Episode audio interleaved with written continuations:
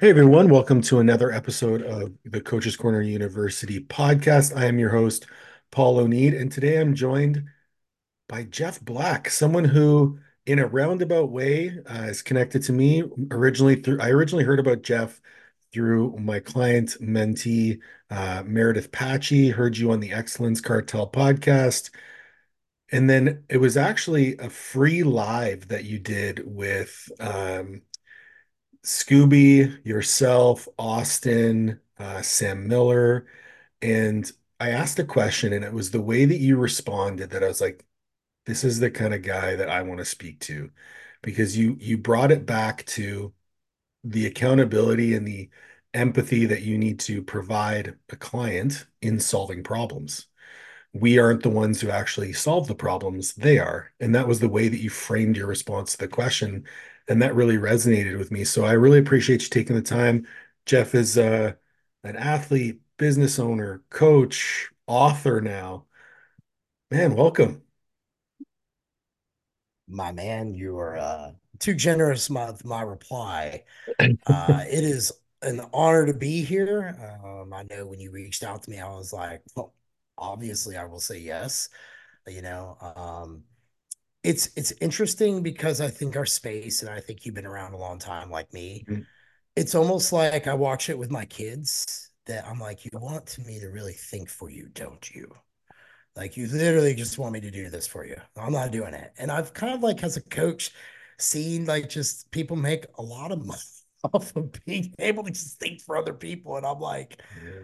but what does that do to your long-term value is what you feel about yourself and your business. And I don't know, man. So I appreciate the fact you kind of dug that reply because that's how I look at it. I'm like, I don't know. I, as a coach, have to still look at myself in the face every day. And I want to be able to be like, could I maybe have handled that client better? Sure. But did I at least shoot him straight 100? And I just got to move on and off. And I think the industry could get better about that. I think it's a pitfall of, you know, young coaches, especially like when we started coaching, there was no Instagram. There was Facebook was Oh, starting out. You know, everything was either through email. I remember doing my initial like video reviews through Facebook Messenger and uh, or emailing videos from YouTube links. You're way ahead of me because I was in person. I didn't even get into online coaching until I launched the Excellence Cartel in 2019.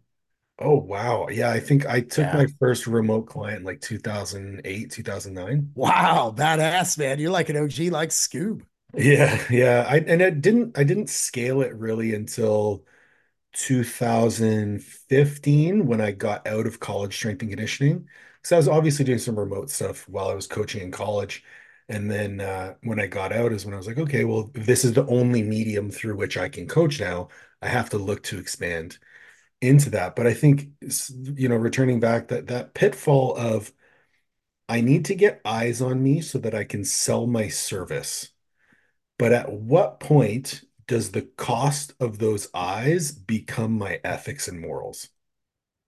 Oh, it's hard today considering like uh I just had one of my friends, he lost his IG account and he they without warning, without anything, and it was just because of kind of like his beliefs and some of the stuff he was sharing. And it completely just like snarled his YouTube efforts. And you know, that that brings up the question of like when you're starting a business, you have a lot of eyes on you and you're going to piss a lot of people off if you're really hard on your ethics and your values because not a lot of people are anymore.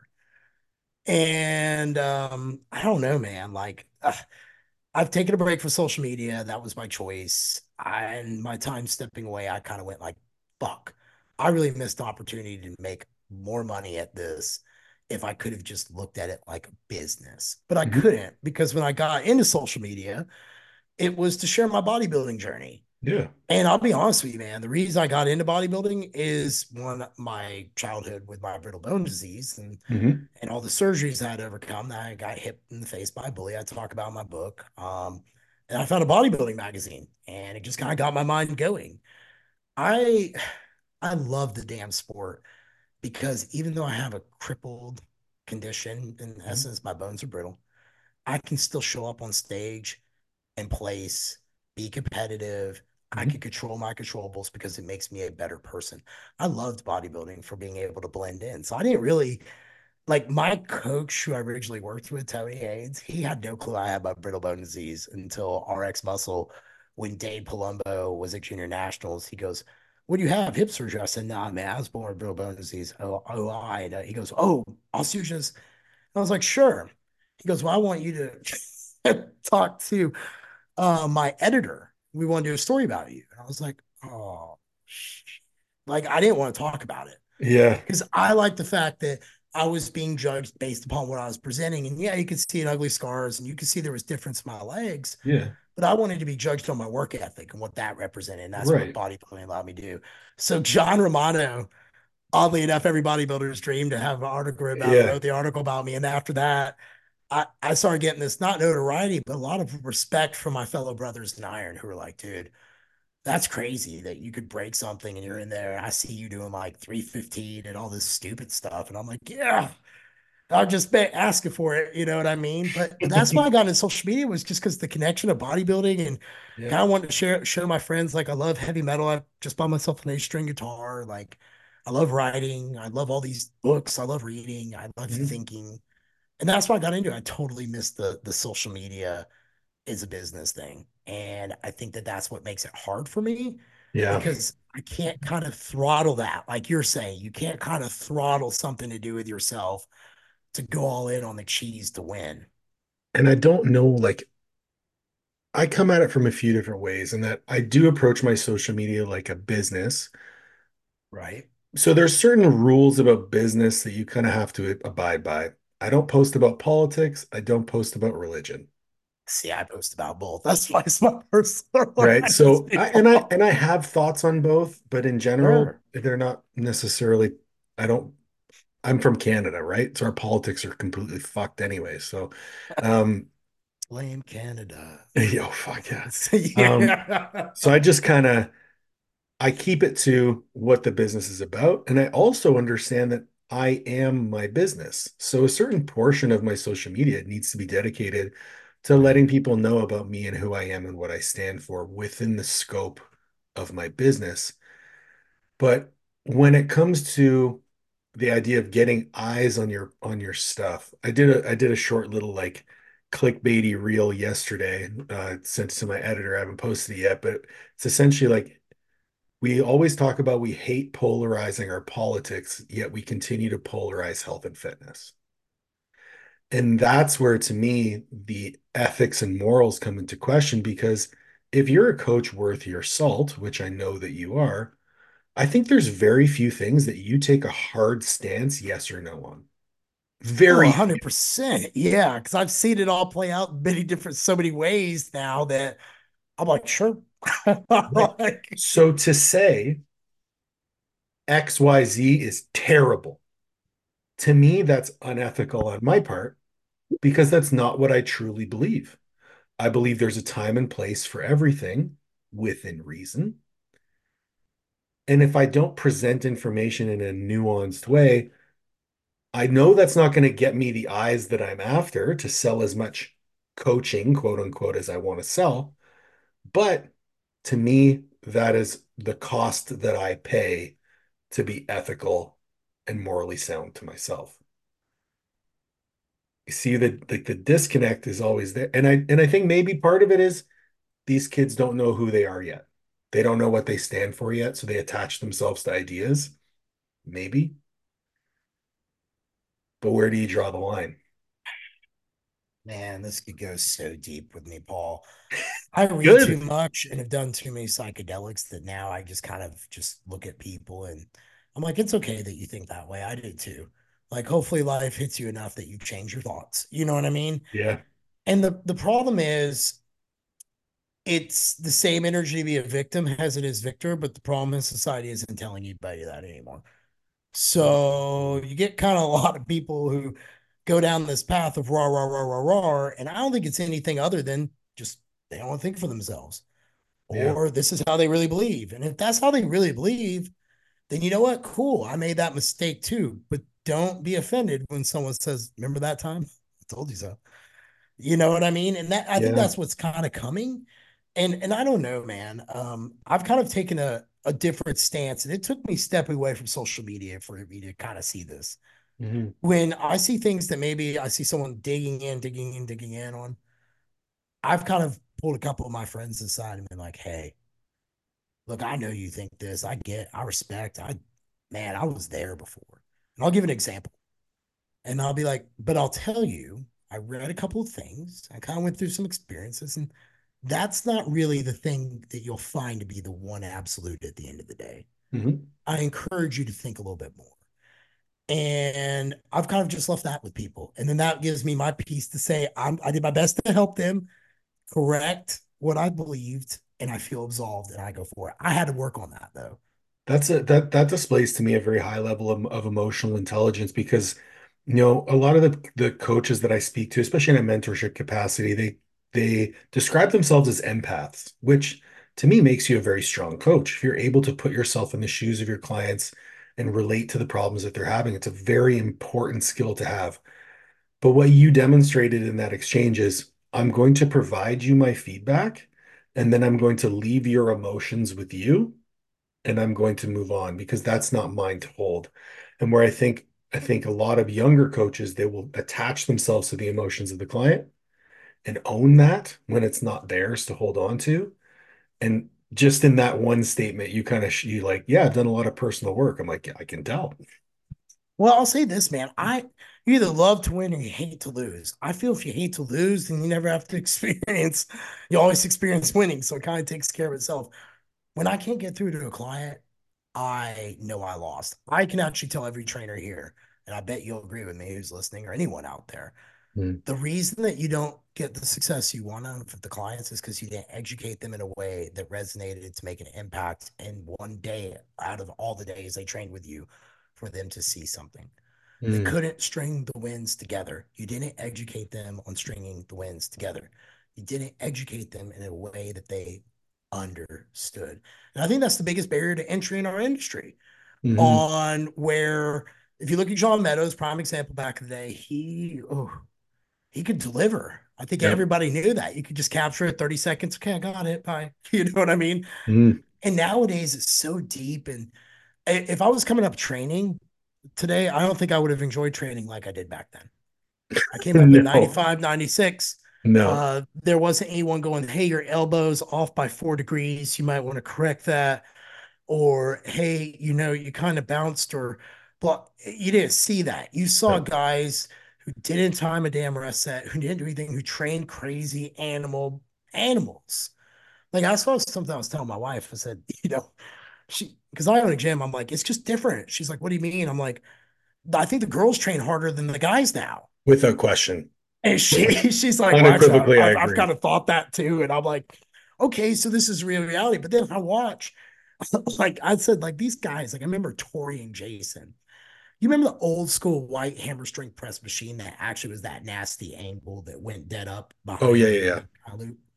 I remember those guys putting like four plates on each side. Those were the, the real plates, and then two plates on the damn handles. And then they were side lateral and 80 pound dumbbells, and it looked hmm like shit. But guess what? They had Goldberg shoulders. Right. That's what I wanted.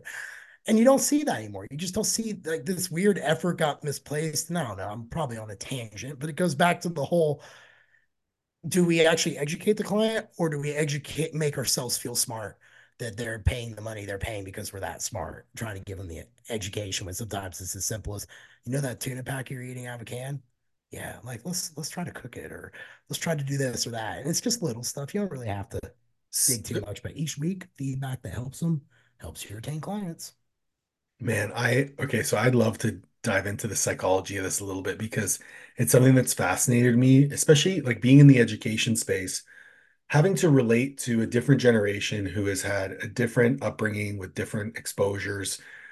I found that the motivations are completely different. M- 100 My generation motivated more so by action, and we wanted to learn as we go.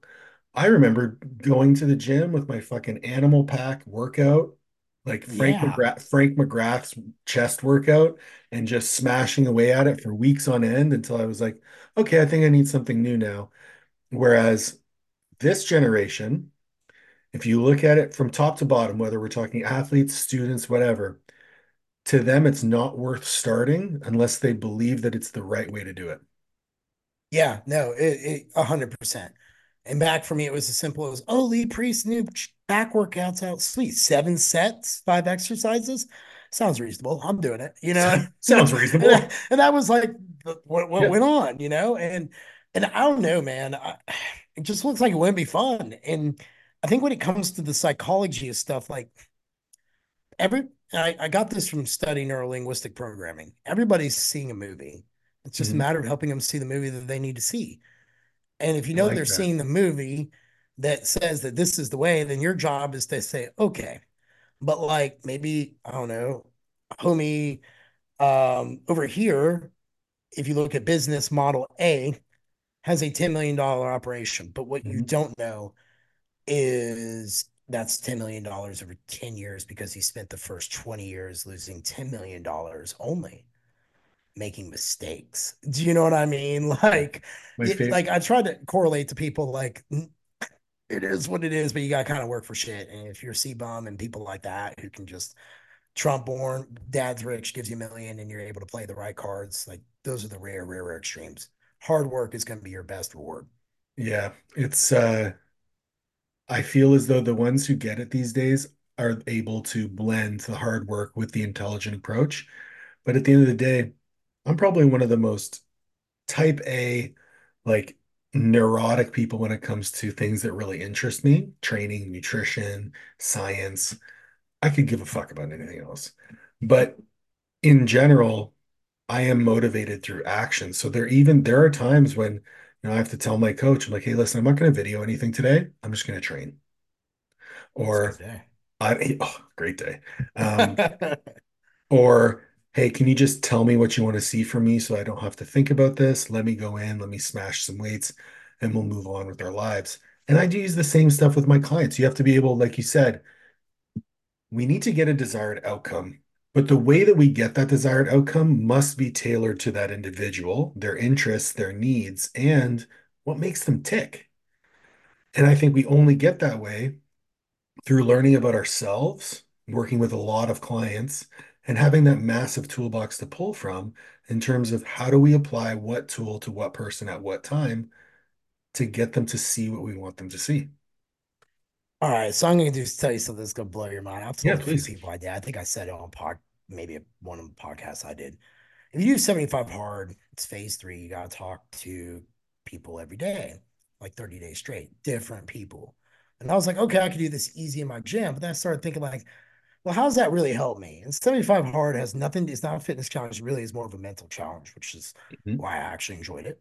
Um, but I decided to go to Publix, which is a grocery store. And I decided to go ask random people, like, hey, if I was like seeing a grocery cart, I'd be like, hey, would you like? I go, I'm a health and fitness coach. I coach people, I do personally. Can I look at your cart and kind of, would you like some healthy tips? Every everybody said sure. So Mhm. then the easy ones were usually the seed oils you could converse about, Yeah. right? And I'd be like, by the way, do you know what a functional nutritionist is? No. Do you know what a hypertrophy programming super duper super cyan coach is? No. Do you know much about gut health? No, just probiotics. Okay. Would it shock you that I could look at blood work or their urine based tests out there that could actually tell you hormones that could really change your life? What? Really? Yeah. What's your idea? Actually, my last question was what's your idea of a personal trainer or a nutritionist? The answers were Advocare people. The answers were the it works, it wraps people. Like we wore those wraps that just sweat the weight off you or whatever that shit was. Okay. Yeah. Trainers who hold clipboards or something similar to their high school gym class, like a CrossFit F45, where they just scream and yell at you or whatever it is for 45 minutes pounding around. Nobody knows what the fuck we actually do. So, like, that's where I'm like, when people bitch about, they're like on social media, I'm like, if people don't know this at like a grocery store, who, let's be honest, like, I was just at the Health Hybrid Summit with, uh, in um, Fort Lauderdale with the new ethics team because I'm a sponsored athlete, athlete Mhm. in new ethics formulations. And they were like showing stunning numbers. I remember Ben Azadi, who he wrote Keto Flex, which is an amazing book explaining how you actually do keto people. Like keto is good if you need to reset people. There's a time and a place.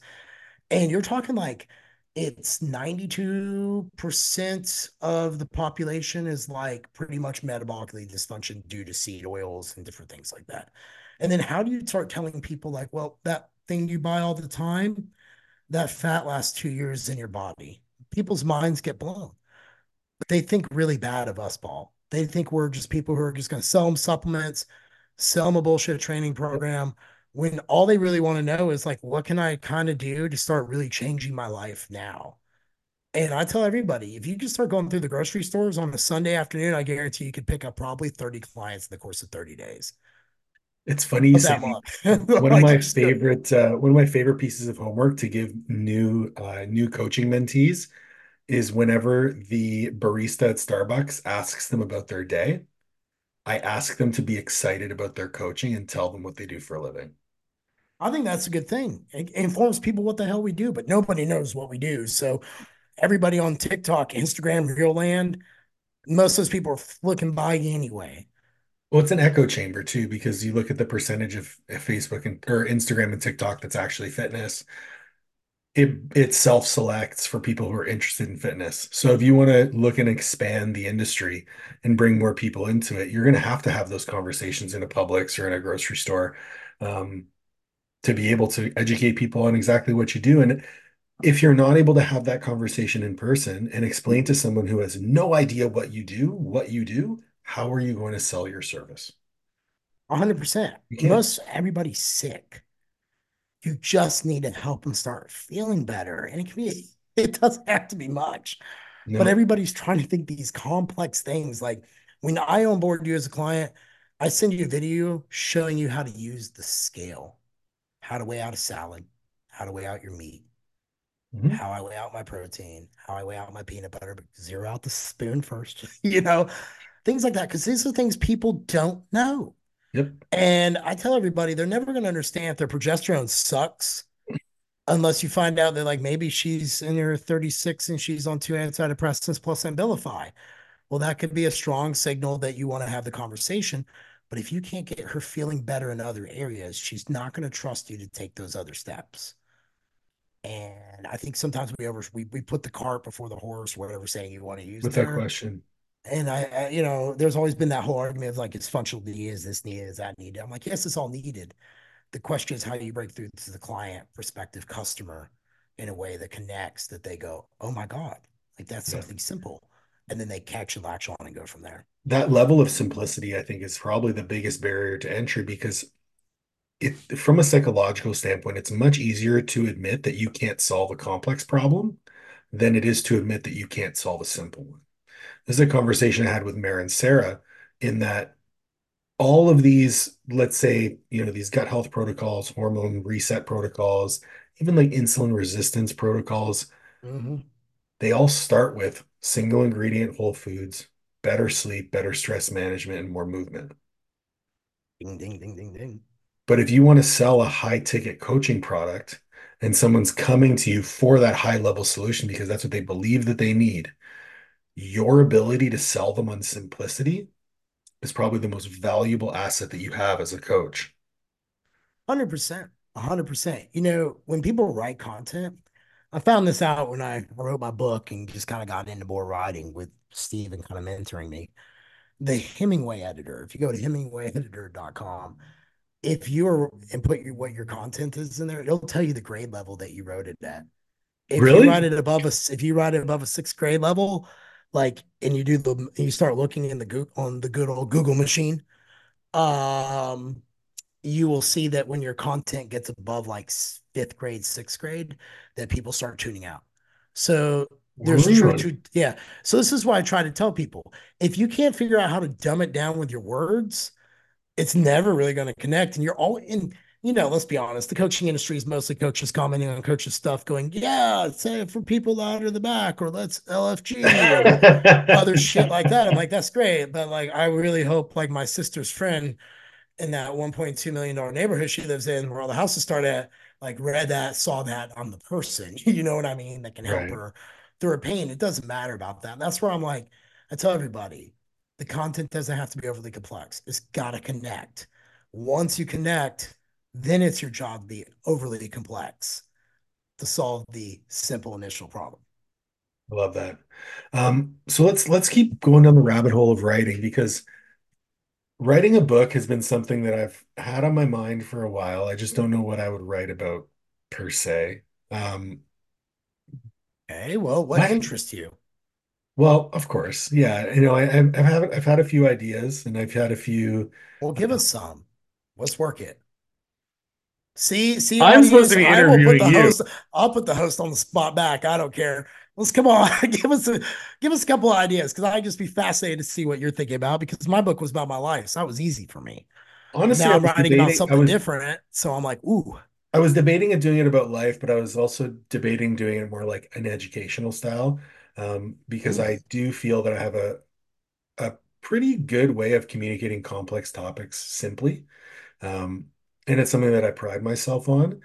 The other thing that I would love to bring in is just an element of philosophy to the coaching process, because I think a missing piece within a lot of coaches' process when dealing with clients is an inability to self-assess and realize that our own personal situations within the moment filter the way that we view our interactions with our clients. And, you know, a lot of the time we put our own emotions onto our clients, and that limits their ability to grow and, and, and progress. So I was, you know, different things in that in that range. Um, so I've just started writing more, just in general. A lot of the stuff doesn't get published. A lot of the stuff is just sitting in my computer in journals. But uh, yeah, that's how I've kind of started the process. What made you write a book, or what like inspired you to write a book about your life? Honestly, I asked Steven Pressfield too many questions. That's really how it came down. I hit him up. I'm a big fan of him. He's New York Times bestselling author. He wrote a book called Turning Pro, which is basically you know, going from amateur to pro and Yep. like what that journey really is like. Resistance sucks. You're gonna just it, it is interesting. It's 174 pages of hit you in the nut material. Always been a fan. I read it at the end of every year, and I hit him up in 2020. Came on our podcast. It was a great podcast. Hit him up a second time. Came on. After we got done, he's like, "I really think you should write a book." He's like, "Your story is very unique. I've been following you. I think it'd be cool."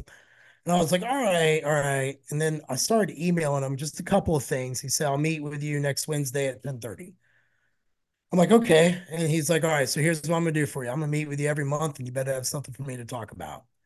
And he goes, but I'm gonna hold, hold you accountable to do this. So I'm like, oh, okay. So, I mean, you got a fucking New York Times bestseller Holy shit. 30 minutes out of his day once a month. And I wrote the book. I got to 105, 102,000 words. And he goes, okay, great. Get it to 65,000. I said, what? He goes, it's too much clutter. I can already tell. He goes, those aren't your precision thoughts. It's got to be precision thoughts. And what came of it, Jason Theobald Scooby read the the copy that I have that I'm actually waiting for Prince to come back. And he said it was like a very, he said the book's a very raw therapy session.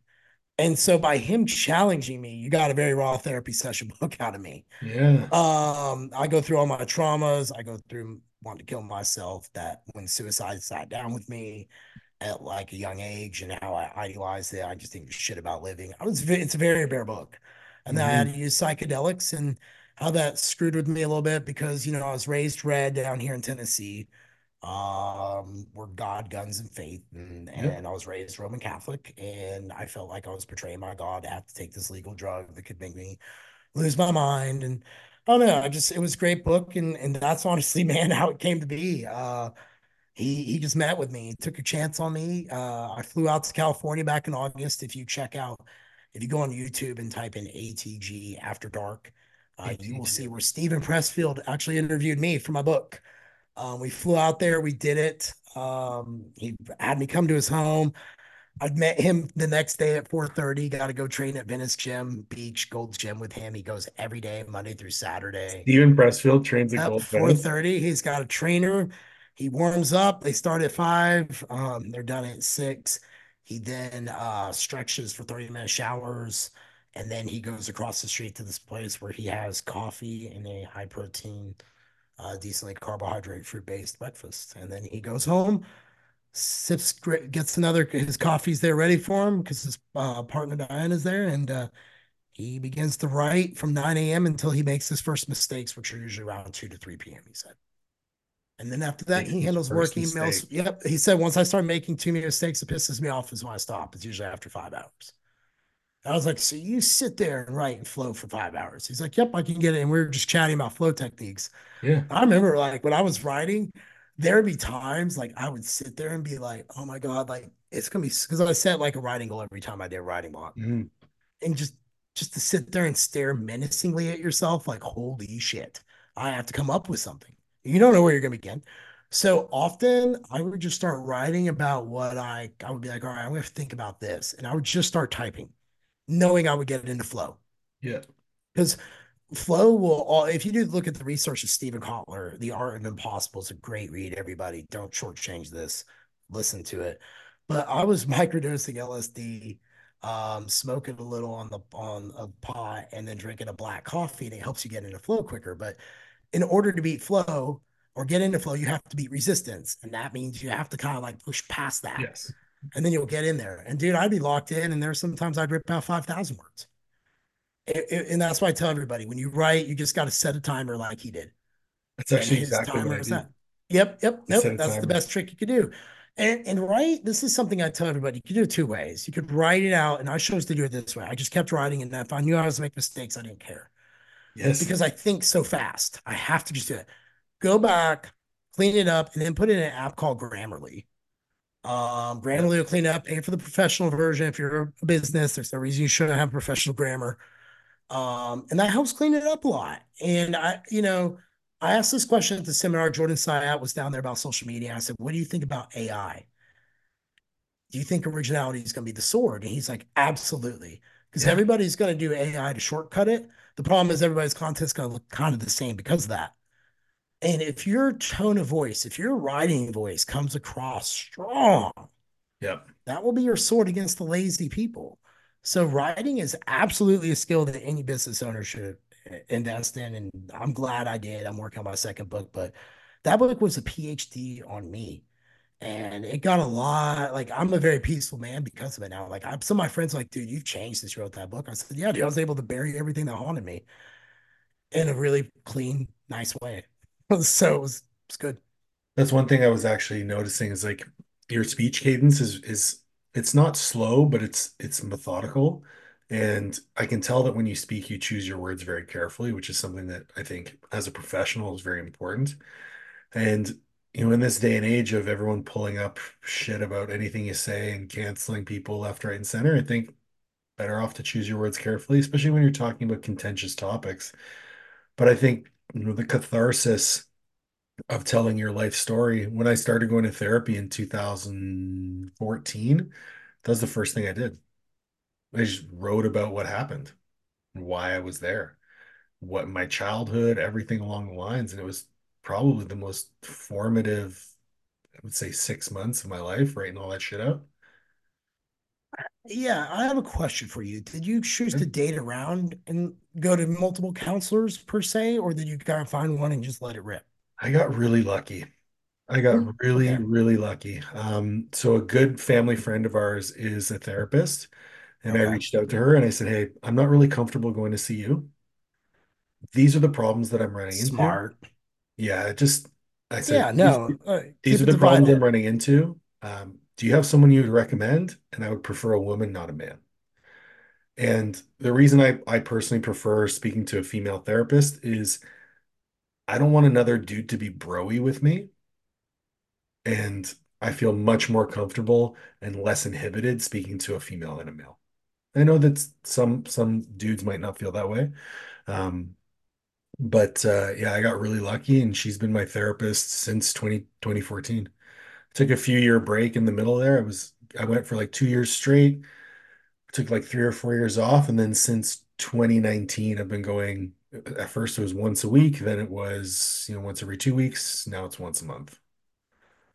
I think that that's important. I think any entrepreneur Huge. actually should go and talk. And I still go once a quarter to my guy. Um, even now, uh, it could be something like a 20 minute phone call that we might do just to kind of just so I could just get some shit off my chest. Um, I actually had a date around. Mine was I could tell people were uncomfortable by things I talked about.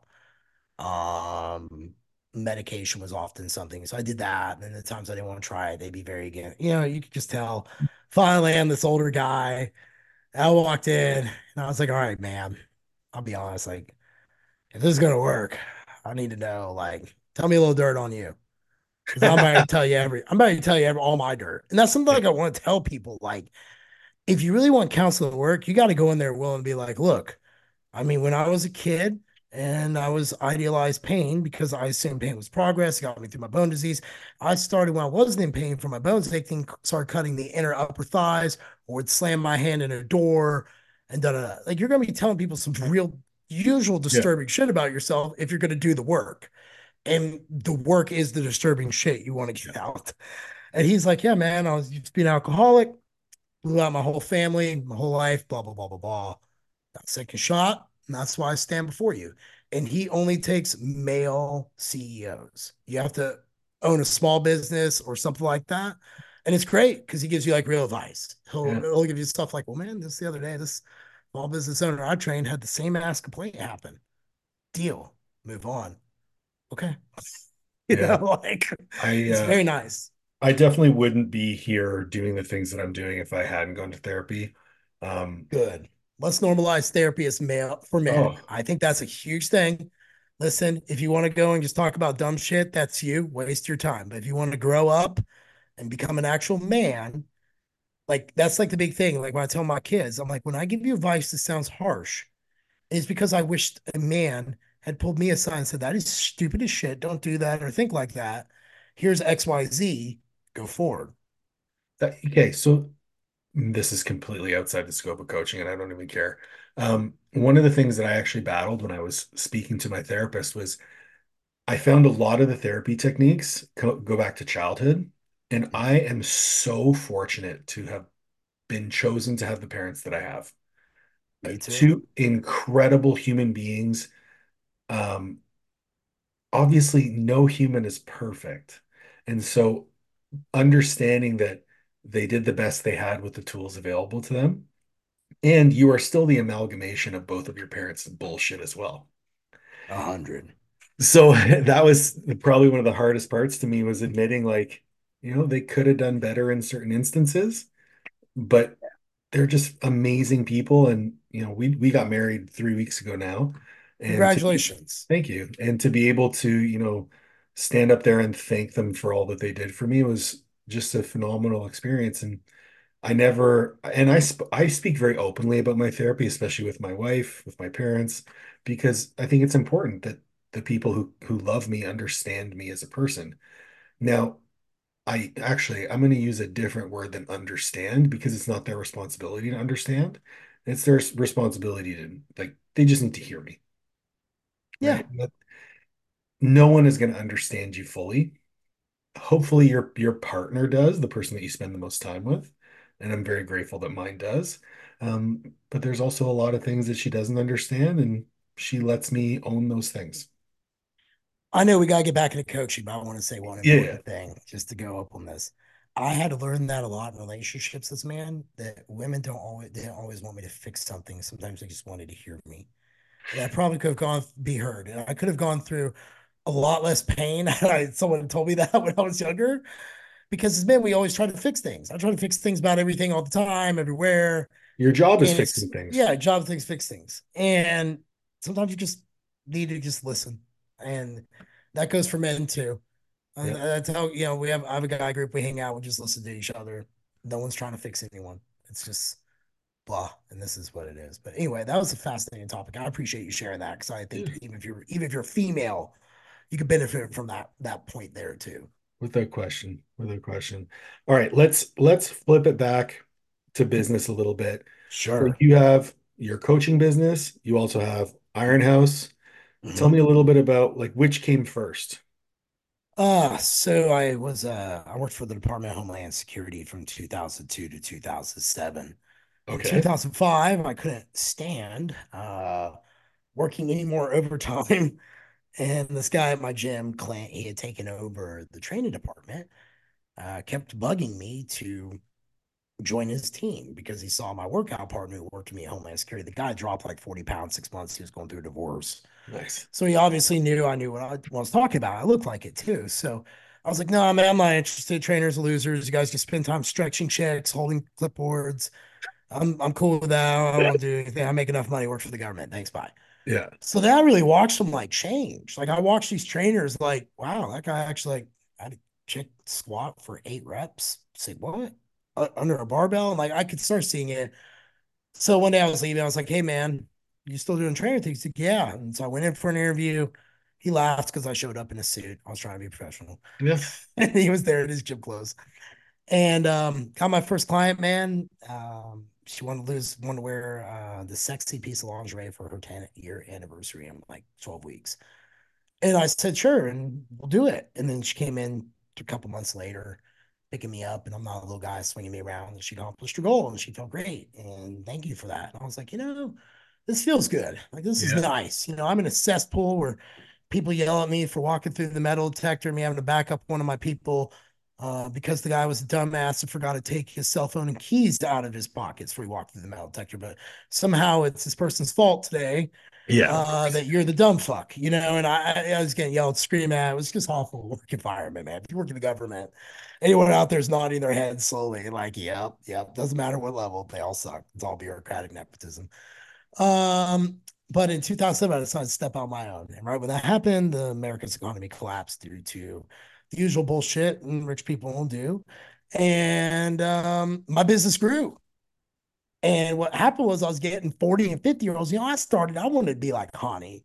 I want to be like Chris Seto. I didn't want to train no peasant gym pop people. Right. I wanted to train like Jose Raymond. I wanted him to give me a call, you know, like someone like that. That's what we're all thinking when you first get into it. Like, oh, I'm going to get like Tom Brady, you know what I mean? Or something. Yeah. You're thinking this high level stuff. But then what I started getting was all these gym pop people whose 401ks have been wiped out. And I'm like, all right. And then I just found out they were just cool people and they just really didn't know any better. And someone would really try hard and progress and really Yeah. makes me kill. I was like, all right, this is cool. This is cool. Actually, you know what? I actually kind of get through these people more than my own people. All right, this is nice. Do you know what I mean? And off I went, man. Um, 2010, I stepped out on my own, and in 2015, I had a chance to acquire Iron House, my uh, now deceased business partner, Derek. He passed away in 2018 at 37 from pancreatic cancer. Um, so I bought the remaining part of his stock, and um, we started with 42 members. And as of today, we are just shy of a thousand with 8,000. Holy shit. Um, and I am a complete debt-free entity with two to three pieces of every single equipment that runs contractor trainers through the facility. Um, so that way the members get their experience, we get ours. We're the most expensive gym by $40 a month average. We sell supplements. We have a massage therapist, an art bodywork guy. I'm to get a physical therapist there. I've done a really good job in my staff of being able to be hungry for integrating vertical integration. Um, and then now we're looking at adding another 6,000 square feet, or I was approached by the town over to take over 21,000 square feet and anchor down a big facility in this new big project they're looking to build. So we have a lot of options, you know, and I, I Oh, tell yeah. everybody um, I would not have gotten those options by not listening to people smarter than me, uh, by not having people who were around me when I wanted to quit to remind me that this was the juice I asked to squeeze. You know what I mean? And sure. okay, you're right, you're right. Okay, I should shut up and keep going. Um, and by a lot of me just willing to not collect a paycheck like most entrepreneurs do. I was willing to pay people more money to work alongside me, um, take less, and just really kind of make sure I had a training brand that sustained no matter what. And I allowed the company to build that way. Um, so that's Wow, kind of a- that story. There's a lot to tease out of that. Um, Yeah, no, there really is, but that was how I did it. that's friggin' amazing, man. Like that the thousand members and the price point, like that's the thing I think a lot of people don't realize is people will pay for quality. All my equipment's Arsenal, Legend, Life Fitness, Cybex, Hammer Strength. My I have literally three to four sets of every single dumbbell. Um, all my plates are complete steel. We Yeah, like all our treadmills top end, uh, those uh woodways that you can run on. Yeah, yeah. Yeah, we have all those. So like it's pretty much four power racks, three benches plus an incline, two Smiths, two hack squats, a pendulum, a belt squat. I mean, it's just all, all anything you could want, I have. And I created a facility where it's very interesting. You'll see a mom of three powerlifting and squatting, and then you'll see some bodybuilder, and then you'll see some teenager, and then you'll see some just average mom in there who just wants to like feel good for her life. It's very eclectic gym. I actually don't have many bodybuilders in my gym. It's probably why my gym's so good. No offense. Oh, it's so clean and quiet. Dude, that's one thing. Like we focused on this. We focused on controllable assets that most companies don't do. Currency, people. I believe that the fastest way gyms die is turnover at the front of house. Oh, I was willing sure. to pay people more money to stay consistently with our brand. Mm-hmm. I felt that women would be better to run a gym because they would give me the eyes to the things that I wouldn't see, like turn that leg machine this way put that there. So if this girl does this, this, you know what I mean? Different yep. sets of eyes, especially for apparel, um, supplements, things, just things you wouldn't honestly think about. Um, and I chose to just pay more there. And the other thing was cleanliness. Uh, you can walk by any of my equipment. There's no dust on it all at any times. Uh, all our plates are all racked and organized. We have staff who walks through and organizes equipment every 30 minutes on the gym floor to make sure it is in order. The members are taught to put things in when we do tours. We're like, hey, we keep things clean and orderly. So you will always know where to find it. And the third thing is I just wanted people to have a Chick-fil-A gym experience, man. Like there's no reason for me to be more swole than you or you be more swole than me. I just wanted people to be like, hey, what's up? How are you? You having a good day? Okay. People talk to you, great, but my staff knows to talk to everybody. And that's something that we really like take pride. I admit I'm not the best sometimes because I walk in, I'm my whole days are on fire. But you know, that's yeah. something I've had to learn as a as a business owner in the in the journey. And those are the three things we really try to control and just provide the quality there, and of course have a quality product. But those are three controllables you can control. What entice you to not pull a salary, and how long did you not pull a salary from the gym? Uh, I just started pulling a salary last year, and it's a measly fourteen hundred and fifty dollars a month, just so my accountant says it looks good, and I'm like, okay, done. I chose to live strictly off my training money. Yeah, um, ask, yeah. and I think that that's how you grow a business. The longer you can go without your salary, the further you're going to go. Um, and because of that, you know, I'm just shy of being a million dollar product by myself. And most people do not get that unless they have two gyms. And we've done it with one. The vertical vertical integration was the biggest thing we've done. Without like we question. have we have meals in there, um, water bottles, ghost energy drinks, bang energy drinks, protein bars, beef jerky, rice crispy treats. Anything you could think of that bodybuilders, workout people are using, you can buy at our gym. And then the key thing I did was this I told the members, the supplement store, I would take a percentage every month and put it into account. At the end of the year, what that money is, I'd buy new equipment. And guess what? There's always about fifteen, sixteen thousand dollars in there. And I'm always able to buy new equipment every year.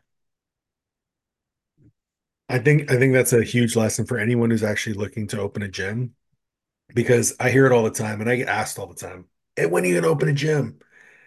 I've done the business model a thousand times in my life because as a meathead, all you want to do is have your own business uh, have your own training space. Yeah. There's two two reasons that I haven't opened a gym. Number one is I don't want to be tied to a specific place. Ah, uh, yeah. Which is which is a challenge. And number two, because I think it would limit my ability to do the other things that I really love doing while I built that business but you didn't happen to do that. Can you like do you sleep? um I worked from literally 18 all the way up till it was 37 when the girl I was seeing at the time. She was finally like, all right, I'll take I'll take this day off if you'll take off because I was working seven days a week. So yeah. all right. And so I went down to six. Um the reason the gym became what the gym became is the old business owner looked at Derek and I was like, I'm closing it. And Derek kind of like, what the fuck? We each had like 40, 50 people in person. Yeah. Derek actually was an interesting phenomenon. He came to me, it was 440 pounds. He dropped all the way to 250. And all he did was just go around and he would go to Overeaters Anonymous he would go to the grocery store and talk to people and things like that. And that's how he built his clients. So he was the first person I ever saw who managed to get like a lot of obese and quote people into a gym. It was it was very interesting. That's why I was like, you can build a model of health fitness because everybody has different levels of health and fitness to them that they're applicable to want to achieve. Um, but to answer your question, no, I sleep pretty well. Uh, I'm just very, very structured, meaning I get up now you probably sleep on a bed of money. No, I Just, don't. I wish I did. Um, you know, and I think that's something like I don't chase money anymore. And what I say by this is in the beginning, you get into the whole you're chasing money because you just want to know if you're winning or not. Yeah. Now it's more like I just want more money so I could create more. You know what I mean? Like I just now know that what I can do with it. So it's a completely different way of looking at money. And that was just by someone who was raised by Irish poor people that was just kind of like my mom was like, you just hoard all your money and work yourself to dust. And it's like, oh my God. But um, I'm very structured. And I think that's something that people Mhm. Have to understand about entrepreneurship. I tell everybody who jumps in, I'm like, good, I hope it's good for you. But how are you going to beat someone that's foaming at the mouth to get on their phone at 5 a.m. to answer emails and is able to lock it up at 5 p.m. to recharge just enough to be hungry enough to whip your ass tomorrow? And be willing to do that every day for years on end. And they're like, well, what do you mean? I'm like, you have to be disciplined to that calendar, my friend. Yep. From five to five, it's got to tell your whole day. And for mine, it was like five to eight for a long time. So now it's five to Mine's like five. five, to nine right now. yeah. And, and one of those things, man, I really did was I just started putting hard boundaries in Oh yeah. and just, it was just like, I wouldn't do it. Um, and I'll be honest, the moment I kind of like went from sleeping five, six hours a night to seven, eight, I saw the productivity show up. I would never, once you do that as a business owner, Paul, once you do it, you'll be like this. Oh, I Well, sleep. Sleep's actually the one thing I never give up. Sleep Yeah, no, seven hours minimum every night. Um, wild. and that's actually because because of therapy. Because I found that my mental health takes a huge dip when I don't sleep. So seven hours of sleep is my minimum every night. Um, and of course, there's exceptions with like flights or you know events. Like I probably won't get seven hours tonight because I've never been to a Lakers game, and the Lakers are playing the Houston Rockets tonight. So we're going to the game. Oh, And I was like. I got to wake up at five tomorrow, but I'm going to this game regardless. End of story. Um, but yeah, I being you can you can look at it as being a slave to your calendar, or being disciplined to your calendar, but to me, like my calendar is I look at it as impact. Like every hour of my day is meant to impact others and in turn return that to myself.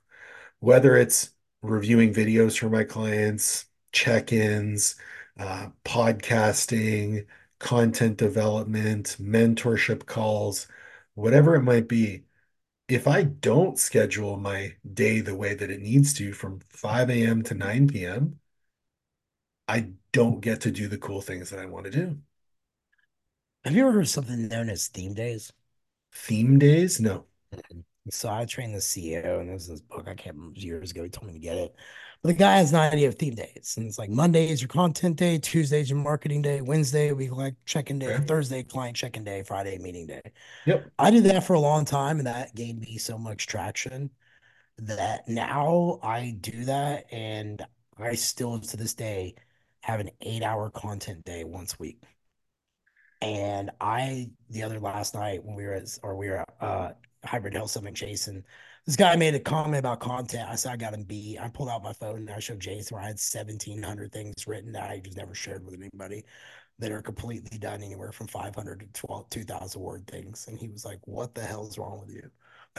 And I was like, That's a content creation day. Because when you're in flow, you can do Yeah. anything you want. And that's why I tell people there's power to that. There is power to that. I think for me, I know that my workflows, I do really good in two hour blocks. So I Mhm. can't, I can get into flow very quickly, but I get out of it very quickly too. So for me, that two hour mark is kind of like my end. And the beauty of the way that, you know, I do coaching, I do mentorship, I do education, I can just switch from one element to the next and get right into a flow doing that. And so the Yeah. novelty of that does it well. So I use a concept called non-negotiables where I will take all of my business to-do list for the week and I'll separate it into days in terms of blocks each day. So I know that every day I have a content development day from five, content development block from 5:30 to 7 p.m. I know that every morning from five to six, I do my client work in the morning. First thing, get up, go do it. And then throughout the day, different meetings and things like that. From 7 to 11 a.m. is training and eating. And every day that's that. So it's similar. Like I have more theme blocks and I just pepper them Right. throughout the week. But No, that makes sense, it's great for people sure. to hear that because these are practical tools. People could be like, well, one works for one guy, one for other. Try them, see what works for you. Exactly. I do better in one long flow, get this one thing done, and now I gotta worry about it. And that does well for me. So that's great that you shared that. Yeah, for sure. Um, okay. I do want to touch on bodybuilding a little bit because I thought Sure. I think it's really you mentioned so you have the brittle bone disease, Yes, sir. standing on stage competing against people. I feel like in your context, no one gives a f- like no judges give a fuck how hard it was for you to be on that stage. Exactly. That's why I They loved it. just give a shit about what you look like. Yeah. And there's there's a fantastic element there because for me, I knew that the end point wouldn't be anything for me to be proud of. Like I knew I was not going to be competitive on a bodybuilding stage. And it's just an element of uh, maybe I maybe some no one shows up. I'm built like a square. My midsection is thick as fuck, and I have huge ass, small legs because I've been powerlifting for the last 14 years. Okay. I squat 800 pounds. You'd never know. Um, so I knew I'm like, the only thing I have control over is the process to get to the stage. right. So the stage was just kind of like an afterthought for me. I wanted to be ingrained in the process. Whereas for you, it was a bit flipped in that no one gives a fuck about your process, but you knew you could stand on stage. Right. How did that mindset come about? Well, man, I'll be honest with you. The first few times I competed, uh, I did well. Like I remember, uh, for me, like my expectations, I was just like, all right, as long as I don't get last. And I took fifth out of like 13, 15 guys, and that was the lightest guy by 20 pounds. Wow. And then next week I got fifth in the actual lightweight open class. Um, and uh, that was back when like people used to show up 10, 12, 15 deep in your class. And I kept steadily improving. And then in 2008, I felt like I was misjudged. Like I showed up peeled. It's first time I had lower back striations, glutes. Like, hey, hate to break it to the bodybuilders out there. It's perfectly normal to have to go through three or four shows before some body parts come in. And I think we're all like not understanding that anymore because you know you see someone like me. I'm like, well, I'm 43. I'm gonna have a striated ass. I've been competing since 2006. Yeah. Um, so it was after people started seeing pictures and be like, so why didn't you win? I'm like, well, my left leg's smaller. Throw, I lose the symmetry around. They're like, yeah, but that guy's got like no back or is fat. Like, I, I don't know, man. It's up to you. And that why I like heard all that. I was like, okay, if I have a choice here, I could go down this path of like, I'm pissed about my placing, or I can go down this path of like, I'm doing this for me. I'm trying to beat myself. And it's something people never said I would be able to do. I really love it. How far can I shove this fucking thing? And that was when I just decided to like look on that end of it. Like competing to me is just a matter of learning about how much I can endure and learning something about myself. I think that that's why people should do preps. I'm like, if you get like some great trophies and you become a great bodybuilder, that's awesome but it's what you find in the process and what you find in the process is yourself and i don't know man every time i do a prep i learn something new about myself like there's some new insight that i walk away and go oh that's pleasant you know what i mean or ooh i need to work on that and there's always something. That's that's literally why I wanted to do it because I I was, you know, injured to the point where I couldn't train the way I wanted to train for powerlifting and I knew I wasn't going to, you know, set any PRs in the state that I was in. So I was like, I need something that challenges me mentally the same way that powerlifting did. And there was a point in my prep, I think I was two or three weeks, or it was it was a week and a half out. I just spoke at the SWIS Symposium. I was fucking exhausted. We got home. Olivia went to Orlando to uh, one of Jason Phillips' seminars, and I was home alone with the dogs. I'm like, I'm going to take the dogs for a walk. And I remember walking the dogs at the dog park, bawling my eyes out because of how tired I was. And I was like, this is why I signed up for this. This moment right right here to feel these feelings of hardship and to continue to put one foot in front of the other. This is why I'm doing it. And I think so many people miss out on that because they're looking for either a quick fix or, you know, the the next refeed or whatever it might be, when that hardship is so incredibly valuable. Not to mention being as structured as I was during that time, business was like awesome. Yeah, you know, I for me, the hardships like just reminded me about how lucky I was to be able to do it all in the first place. Like, you know, and I told I was having this conversation with my wife. I said, you know, if I I loved baseball, most people know this about me. Like, I can't watch baseball still to this day because how much I loved it. But when I had that skateboard accident, took it away from me. Um, I don't know if I ever could have gone pro there, probably not. But to have something I, I wanted to as a kid, try to go pro because I was good Mhm. at it, uh, bothered me. And then in bodybuilding, I knew I could never, ever, ever get that pro card because of the symmetry. But man, if it just didn't make me feel something about myself, that I'm like, look, Paul here has nothing wrong with him. I have something wrong with me. And in fact, in 2016, Jason Theobald, I, I laugh because I remember his response. So I was doing squats on the thing at the time. I come up with the seventh rep, my femur breaks around the rod of my right leg. Oh, And I rack it and like catch myself. And I remember I laid there, I was like, so this is how it ends. And I was like, no, no, fuck that. So I crawled over to the leg press next to. I tried to do a rep. I couldn't do it. And so I like stood up and then she's like, all right, all right, we need to go to the hospital. That looks bad. And I'm like, nope, I'm fine. There's nothing they could do because I knew the rod would hold.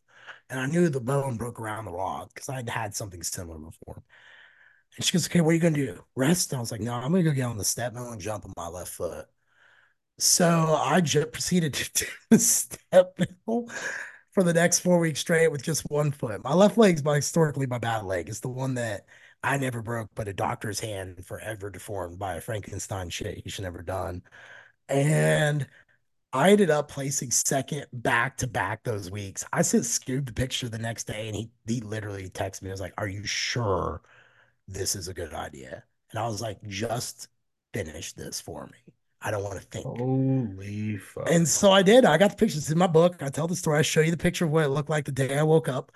I fractured legs all fucked up, swollen, not a cut on it. And then I end up taking a second back back and I'm beating a few people. Uh That's getting that.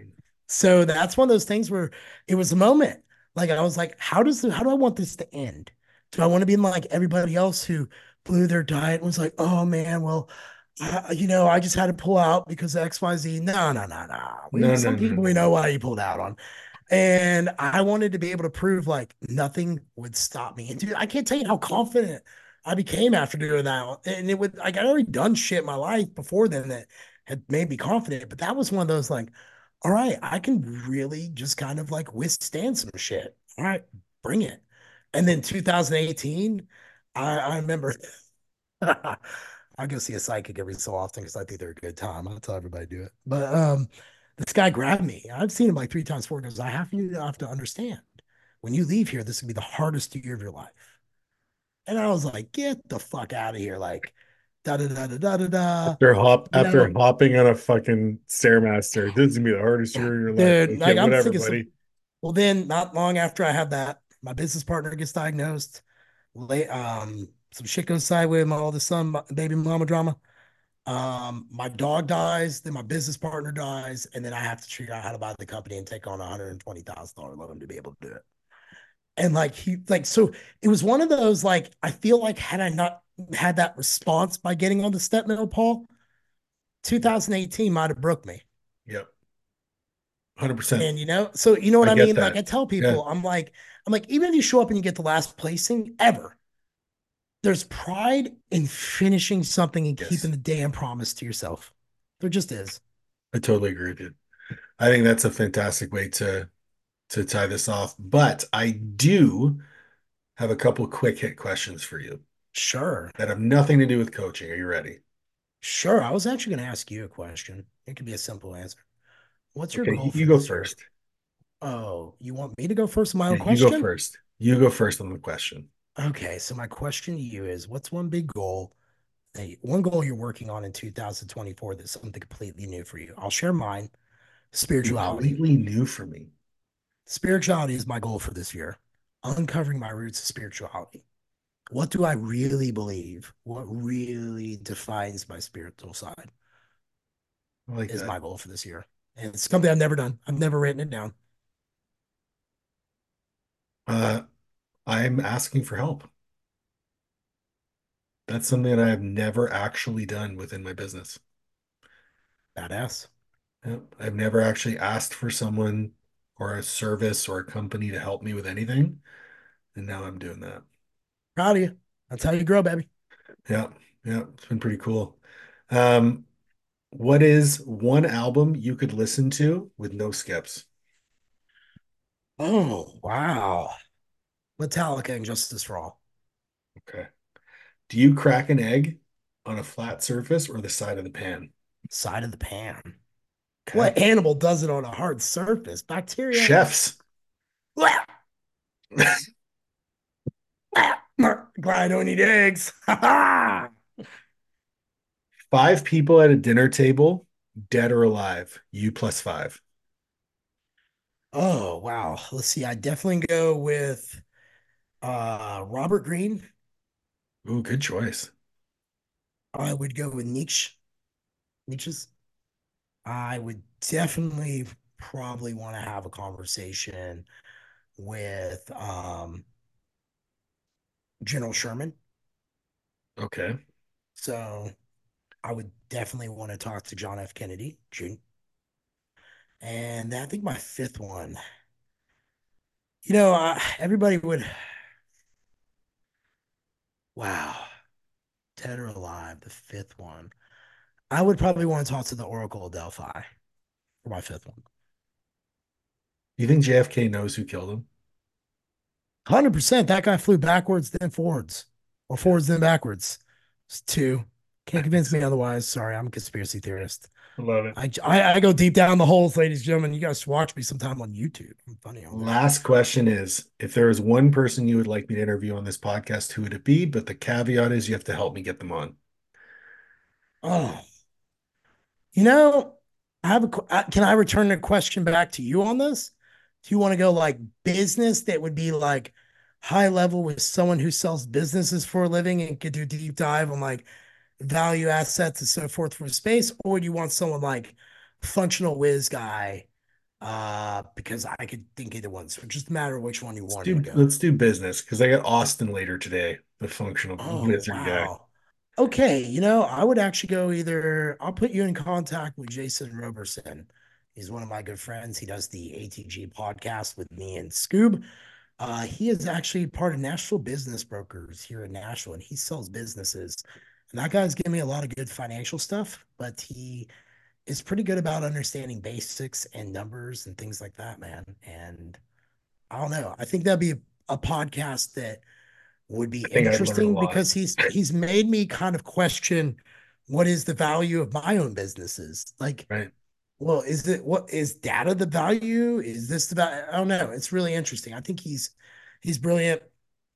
Um, he he I, I can't say enough good things about him. He's a very close friend of mine. So Love it. um yeah, I think he'd be world of it. We have him actually presenting at our seminar in two weeks. And he goes, All right, I'm just gonna help people understand how to how to like hold on to their businesses financial. I'm like, good. Most people already knows how to do that. And I think our industry is is not littered. And I don't mean this bad way, insulting way, which is why I say it. So people are like, why who the hell is this guy? Why the hell should I listen? A lot of us got our starts just by people wanting to hire us, which means we did it through Venmo, PayPal, cash, check, blah, blah, blah. There's no real books, there's no LLCs, there's no this, there's no that. You don't, it never hurts to hear how to really put a business together because there's so many times that I've gone back through my business, like, shit, I was supposed to do that year two. Fuck. All right. You know what I mean? Yep. Like, guess we're doing this now. And then you got to go do it. So I don't know. I think that'd be the conversation. Yeah, I would love that. Jeff, thank you so much for your time today. I feel like Thank we could have talked forever, man. It's uh, Yeah, I like talking. You have to come down to Nashville sometime when you're all leave your communist country, Canada, and have a bourbon and some stuff with me and, and just chat. well, I Uh, was thinking, my I was thinking on our drive home, we might just cut through Knoxville. Oh, I'm in Nashville, so I'm Nashville? better. Okay. Yeah. Knoxville, Knoxville's the better city than Nashville. I, I'll I'll Google it and I'll let you know. But I think I think Nashville could be on the way. You know, if you do, let me know because I do all my stuff in person for my podcast now. Uh, we actually are starting to try to monetize it so I can start flying guests in and do a whole bunch of stuff quarterly. And Scoob's actually driving down from Cincinnati. So yeah, let me know, man. Love to have you. If not, we could do something online even. definitely will. Jeff, thank you so much. Everyone, thank you so Thank much for joining us. Please make sure to like, share, subscribe, and ring the bell for notifications, and we'll catch you on the next one.